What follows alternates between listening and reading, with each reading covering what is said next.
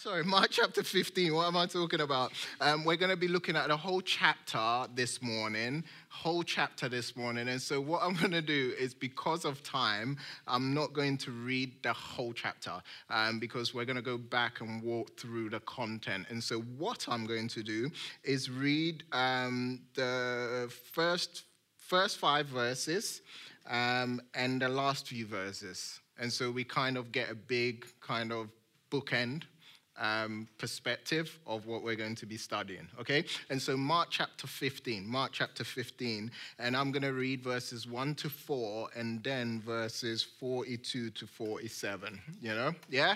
Is that all good? Everyone's there. If you need a Bible, look, we've got some to your right over there. You can grab it. Um, and the reason why we say you should have a Bible is because I refer to um, the text a lot because I want us to see.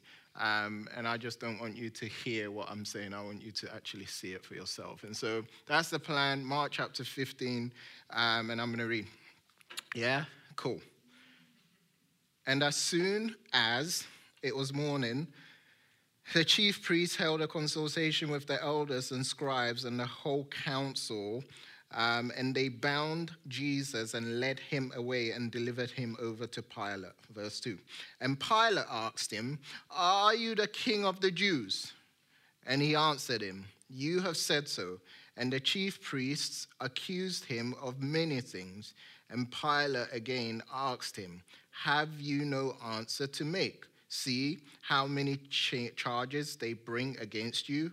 But Jesus made no further answer, so that Pilate was amazed. And what happens after is that they, you know, um, Pilate, um, they deliver him over to Pilate, and um, um Jesus is mocked and crucified. And let's pick up at verse 33. And when the sixth hour had come, there was darkness over the whole land until the ninth hour. And at the ninth hour, Jesus cried with a loud voice, Eloi, Eloi, lema sabachthani, which means, My God, my God, why have you forsaken me? And some of the bystanders hearing it said, Behold, he is calling Elijah.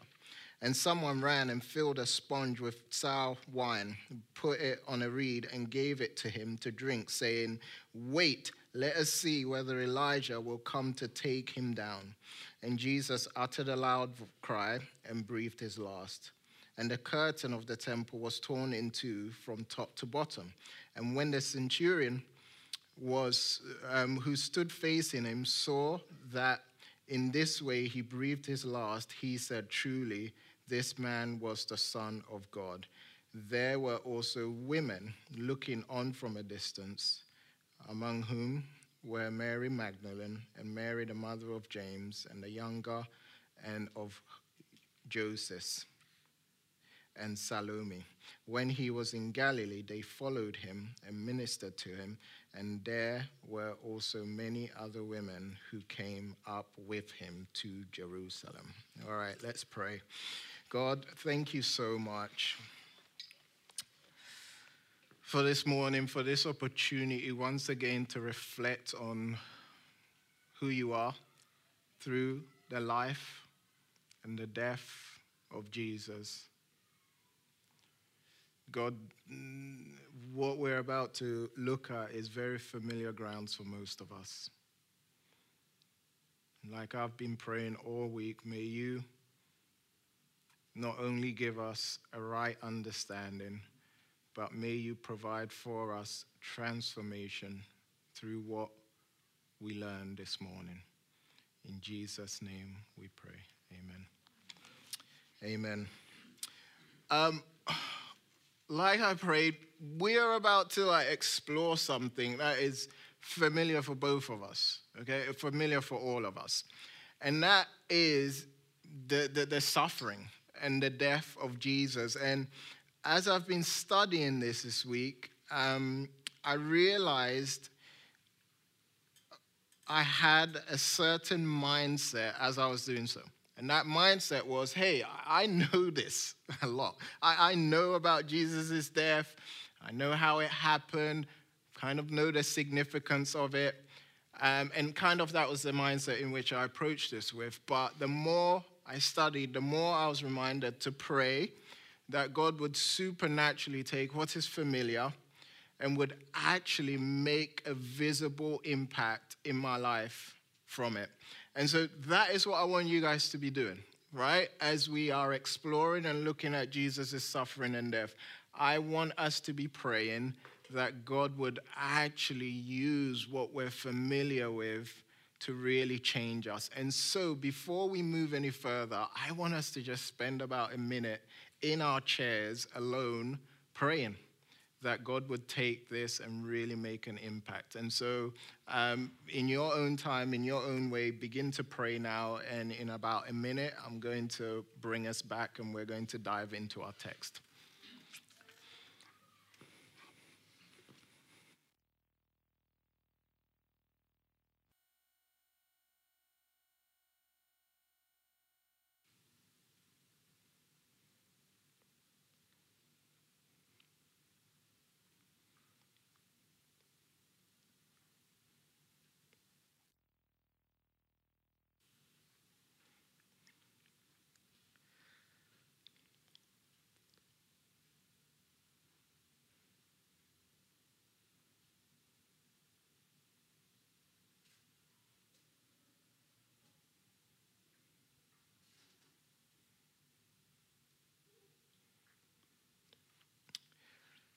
God, we're praying, we'll continue to pray that you would use your word to give us a supernatural understanding that transforms the way we relate to you, to each other, and it absolutely, in the coming weeks, changes the way we live. In Jesus' name we pray. Amen. Um, last time in Mark, if you was here two weeks ago, we looked at Jesus' trial before the Sanhedrin, um, the Jewish authorities, and we got to understand how the trial was illegal in so many ways, just so illegal, so bad.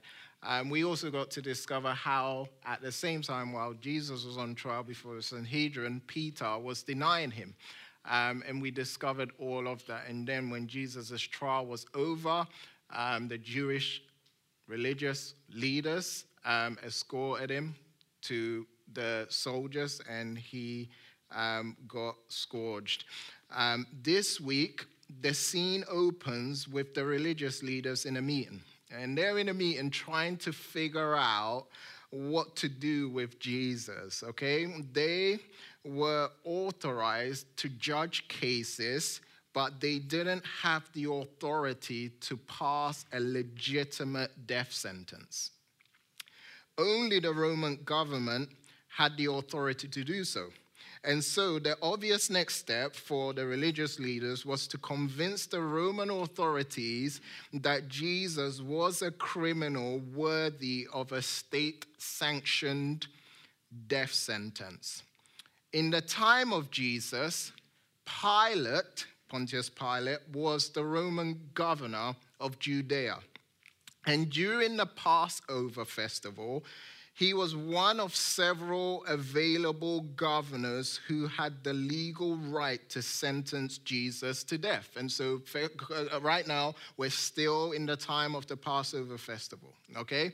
And there are several governors around, and Pilate is one of the Roman governors who had the authority um, to sentence Jesus to death. And so the religious leaders, what they do is they restrain Jesus and transported him to Pilate with the hopes that he would give them what they wanted, and that is the death sentence for Jesus. When Jesus arrived before Pilate, he was immediately questioned um, not about what he had done wrong, but about his identity. Look at verse 2. It says, And Pilate asked him, Are you the king of the Jews? To this question, Jesus' answer is straightforward and direct, okay? He simply replies back to Pilate, You have said so. And as soon as the religious leaders heard Jesus affirm his kingship, they freak out and begin to bring about many other accusations against him. And as they brought one accusation after another, Jesus' response is incredible. What does he do? He remains silent, doesn't say a word. He simply kept silent. Surprised and intrigued by Jesus' silence, Pilate says to Peter, look at verse 4 Have you no answer to make? See how many charges they bring against you?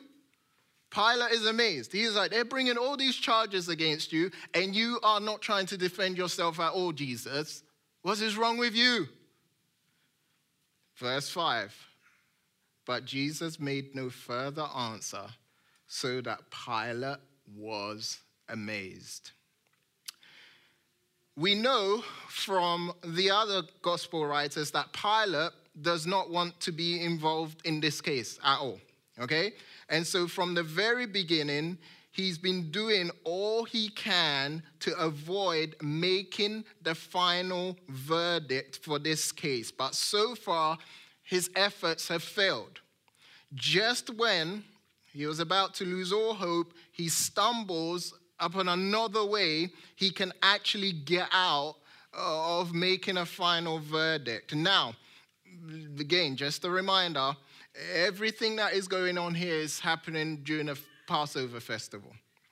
And so during the festival, it was customary for a prisoner to be released from prison. And it was up to the people to make the decision. In other words, the people got to choose a prisoner they wanted to be released. Just thinking about this, and I was like, imagine if this happened in our day and age. Like the general public got to decide on prisoners they wanted to be released. That would be very interesting. Very interesting.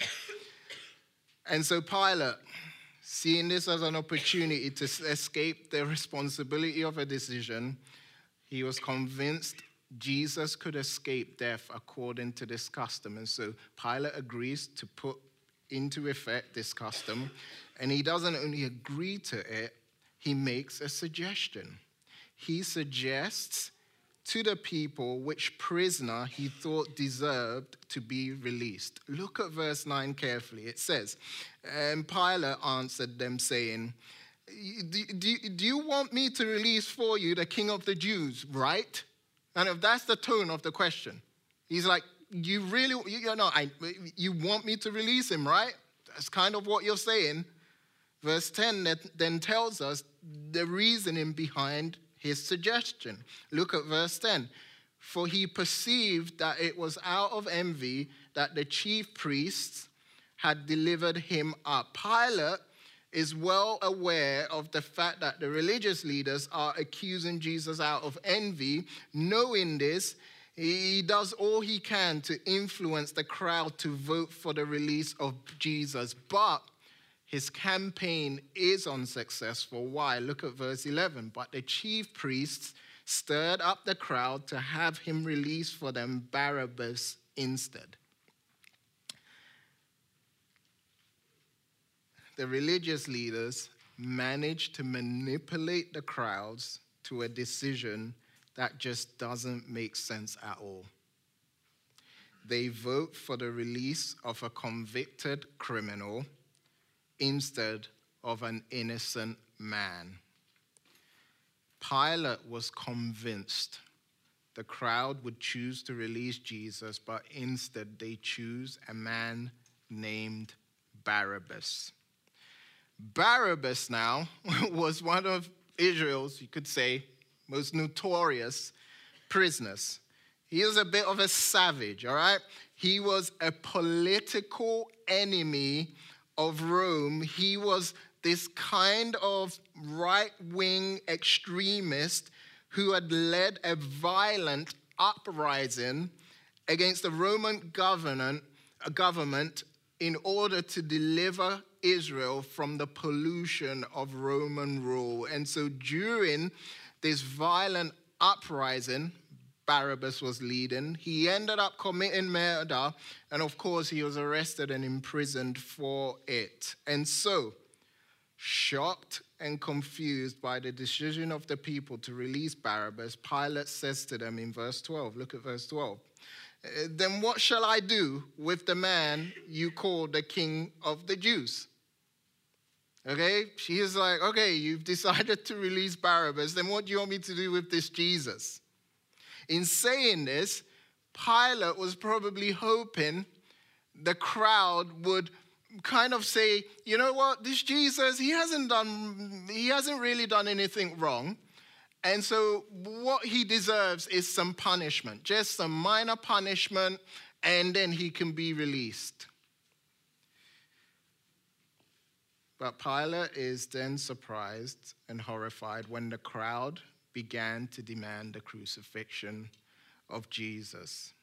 And so Pilate, right now, amazed by their determination to get rid of Jesus, is super concerned right now. And so he says to the crowd in verse 14, Why? what evil has he done?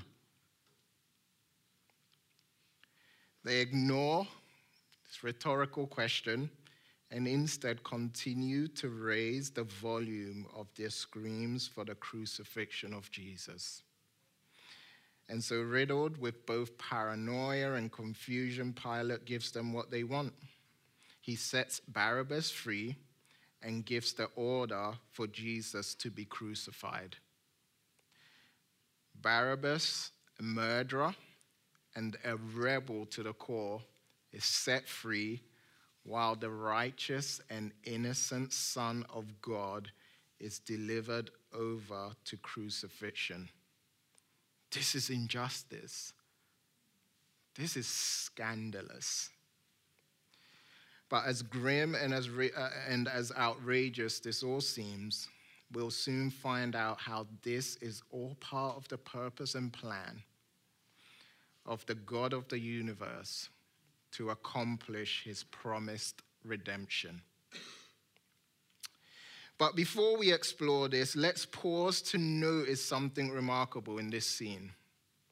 The story of Barabbas is one of the most striking illustrations of the gospel.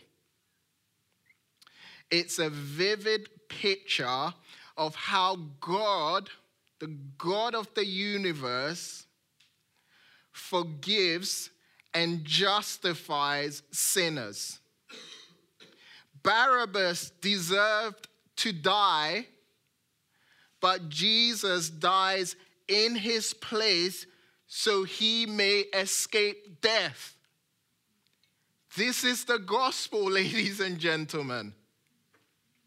The gospel is the good news that our sins are laid on Christ, and his righteousness is laid on us. And because of this, we inherit forgiveness of sins and eternal life. Because of Jesus' death, we're freed from the power and penalty of sin, and we're gifted with the priceless and satisfying relationship with God. Amen? Gosh, incredible. Verse 16. And the soldiers led him away inside the palace, that is the governor's headquarters, and they called together the whole battalion. Right about now, Jesus is physically, emotionally, mentally exhausted and in pain from everything that he's gone through. Before he arrived at the governor's headquarters, he had been scourged. Okay, what is scourge? What is flogging, right? Scourging was nicknamed the halfway death. That's what the nickname is, right? Jesus was stripped naked, tied down, and his skin was ripped off the bone by a deadly whip. And in this condition, he's now surrounded by a mob of soldiers ready to inflict further punishment on him. First, they dress him up in a purple robe, then they twist together a crown of thorns and force it on his head. And so, Jesus, dressed in a purple robe and wearing a crown made of thorns, he is, is ridiculed ridiculed and scorned by the soldiers, okay? They mock him by hailing him as the king of the Jews. Some of them even get on their knees and begin to bow and pay homage to him, all with this mockery and ridicule. They, they, they, they, they've heard him say the conviction or what the charge against Jesus is that he's a king of the Jews. They're very much like he's a fake king. And so right now, they're just mocking him. Then one after They strike him all over his body with a reed the size and weight of a golf ball. And as the blood of Jesus splatters all over the room, they show no mercy. No mercy. They begin to spit on him. And they begin to get more and more crude with their mockery. Verse 20. And when they had mocked him, they stripped him of the purple cloak and put his own clothes on him. And they led him out to crucify him. Normally, a, a convicted, um, a convict carried their own cross to where they were going to be crucified. But Jesus, at this point, is just too weak, too slow to carry his own cross so, verse 21 lets us know that the soldiers compelled a passerby, Simon of Cyrene, who was coming in from the country, and they, and they asked Simon, and they said, Simon, please carry his cross for him. When they got to Golgotha, that is the name of the place Jesus was crucified, um, seeing he was in critical condition, they offered Jesus wine mixed with myrrh to help um, alleviate the pain of execution but Jesus refused to drink. And then verse 24 says, look at verse 24, and they crucified him and divided his garments among them, casting lots for them to decide what each should take. In those days, death by crucifixion was a horrible means of execution. First, it was slow and horrific. It, it, it punished the criminal by prolonging the pain for as long as possible. Second, it was humiliating.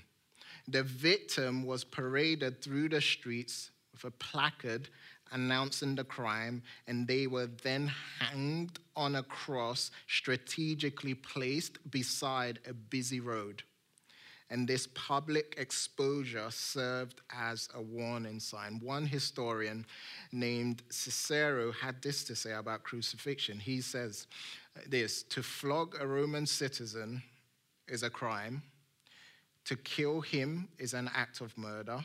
But to crucify him, there is no fitting word that can describe so horrible a deed. Okay, and there's, there's articles out there that give and describe the severity of the crucifixion Jesus went through.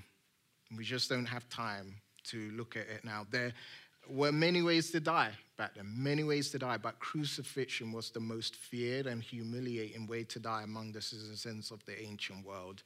Jesus was crucified around nine o'clock in the morning that day. With him, they crucified two others. They were two criminals, one to his right and one to his left. So Jesus was in the middle, um, and every criminal being crucified had this placard just identifying their crime, and it was nailed to the top of the cross. And for Jesus, the inscription of of the charge on his placard read, The King of the Jews. In other words, Jesus was crucified for claiming to be the King of the Jews. What irony! Man. And knowing this, everyone who witnessed his crucifixion mocked him and taunted him. And verse 29 to 32 describes how passers-by would just, um, um, just, just, just ridicule him and scorn him and all of these things. And even the chief priests, right? They just continued to mock Jesus. Everyone had turned on Jesus. His disciples had left him for dead in the garden. One of his disciples had betrayed him with a kiss. His most trusted and committed disciple had denied knowing him, and now he's rejected by everyone else. Jesus hanging bruised and battered on the cross is a portrait of total rejection. It's a sad and horrific sight, but in response to this, I love what Mark Strauss, who's a theologian, says. He says this listen to this. Yet those who have eyes of faith recognize that while humanity has turned against God, God has not rejected them. The death of Jesus is an act of reconciliation, God's sacrificial gift to the world for our sins. As soon as it turned noon, the sky became extremely dark. And so Jesus was crucified 9 a.m., noon, three hours later, and at three in the afternoon, three hours later, with a face overcome by terror and agony, and with blood dripping from his wounds, Jesus cried out. Look at verse 34 Eloi, Eloi, lema sabachthani which means, My God, my God, why have you forsaken me? There's a lot in this chapter. We could spend days and months exploring the many truths that are in here. But one of the verses that stand out tends to leap out from this chapter every time I read it, and I'm sure every time you've read it, it's this verse. In verse 34, My God, my God, why have you forsaken me? Now, there is no doubt Jesus suffered physical agony on the cross, no doubt. But what is being spoken about here and what grieves Jesus the most is the spiritual agony he was experiencing the agony of being forsaken and abandoned by God, his heavenly Father. On the cross, Jesus was in a way that is kind of mysterious to us. Jesus was rejected by God so that we may be accepted by God.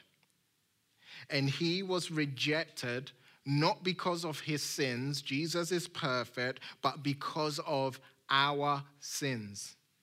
He was not being punished, punished for his sin. Jesus was perfect. Like I said, he was punished for my sins and your sins, for every wicked and shameful thing we've thought, said, or done. Jesus received what we deserve and at the same time, he achieved for us what we don't deserve. And that is a true and lasting relationship with God.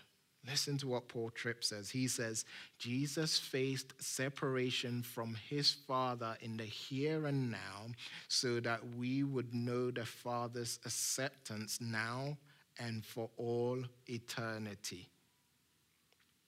After Jesus expressed grief for being forsaken by God, look at verse 37. And Jesus uttered a loud cry and breathed his last. And the events following his death were beyond belief. Okay? First, this is what happens the curtain in the temple was torn in two, all the way from the top to the bottom. Second, the centurion, who was a high ranking Roman military officer responded to Jesus' death in the most unexpected way. Okay? Guys, read this. Read this. Verse 39. Let's all read it. Now, when the centurion who stood in front of him saw how he died, he said, Truly, this man was God's son. Truly, this man, it's not just what he said, it was who he was. He was a high ranking Roman military officer. And what that means is that not too long ago, he was probably part of the cohort of soldiers that inflicted intense punishment and mockery on Jesus. Now, he sees Jesus in a completely different way. All right? It's crazy. He sees Jesus not as this convicted um, criminal deserving of, of death. He doesn't see Jesus as this would be fake king anymore. He sees Jesus for who he truly is, and that is the Messiah, the Son of the living God. He would have seen many people die, this man. He would have but he had never seen a man die like this. Lot of interesting thing in Mark 15. But it's interesting that Mark, the author, does not describe the details and the horror of Jesus' physical suffering. He doesn't, okay? If we go back to, um, I think, verse 30, verse 29 or something like that, he just talks about, hey, and they tried to give Jesus um, um, wine mixed with myrrh, and Jesus rejected it, and he just goes on to say, and then they crucified him. And then he goes on to talk about how they divided his clothes. And that, that's all he talks about when it comes to the crucifixion. No detail, no graphic detail about um, kind of the physical, nothing like that. And as an author inspired by the Holy Spirit, he does this intentionally. Mark avoids the graphic nature of Jesus' crucifixion and the reason he does this is that he wants us to focus on the theological significance of his death. Jesus' suffering have always been a window through which we see and experience God's amazing grace. Like the centurion, we're to look past the severe physical sufferings of an innocent man and instead recognize that Jesus indeed is indeed the Son of God and that his death is God's amazing plan to rescue us from our sin. There has never been better news than this. Think of the most glorious and amazing news you've heard. That does not compare with the amazing news of the gospel. The gospel message tells us, tells me, it tells you, it tells all humanity on the face of this planet that the terrible truth about ourselves is that we have a heart problem that we cannot fix. About the fact that we are polluted with what God hates and rejects, and that is sin. Our hearts, our thoughts, our motives, our words, our actions are all stained with sin. But as soon as we're faced with the reality of our sinful state, the gospel message tells us about the wonderful news, uh, the good news about the death of Jesus for sinners to give his life as a ransom for many. Jesus drank the bitter cup of God's wrath on the cross and took our place. just as he had taken Barabbas' place to face the judgment of sin that we deserved. Jesus was forsaken for people like Barabbas, for people like the religious leaders, for people like Pilate, and for people like you and I. And so the big question this morning is what does Jesus' death mean for you? Have you become desensitized to the meaning of Jesus' death? To the point where when you're exposed to it, it's just more information. Or are you, have you been distracted from the significance of Jesus' death?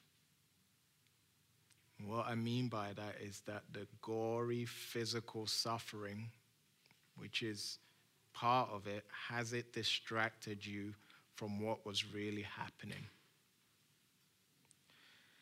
What's the story of his death on the cross mean for you personally?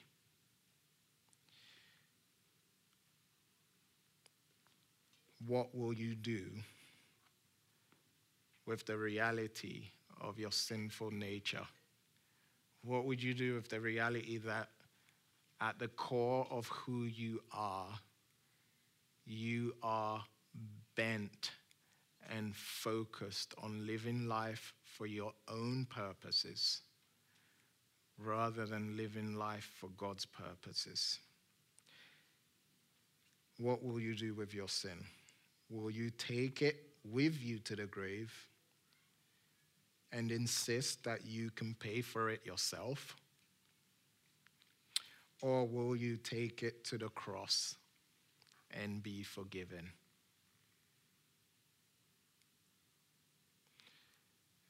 This is one of many explorations of the death of Jesus.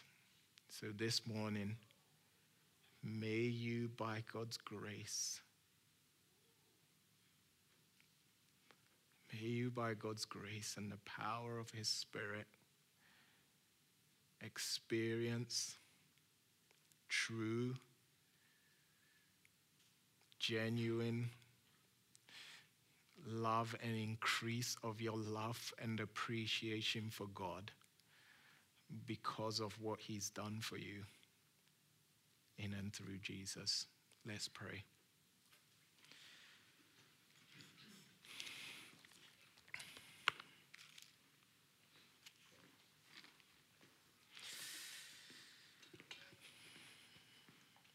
God, may you help all of us leave this passage, leave this place this morning with a deeper sense of your love for us.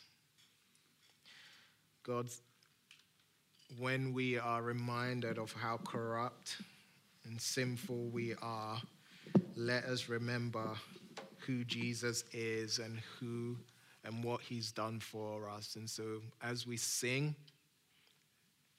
are reminded of the gospel, the good news of your passionate response to our sin through the life, death, and burial and resurrection of Jesus. May you do what only what you can do. May these truths transition from our heads to our hearts and to the and affect the way we live.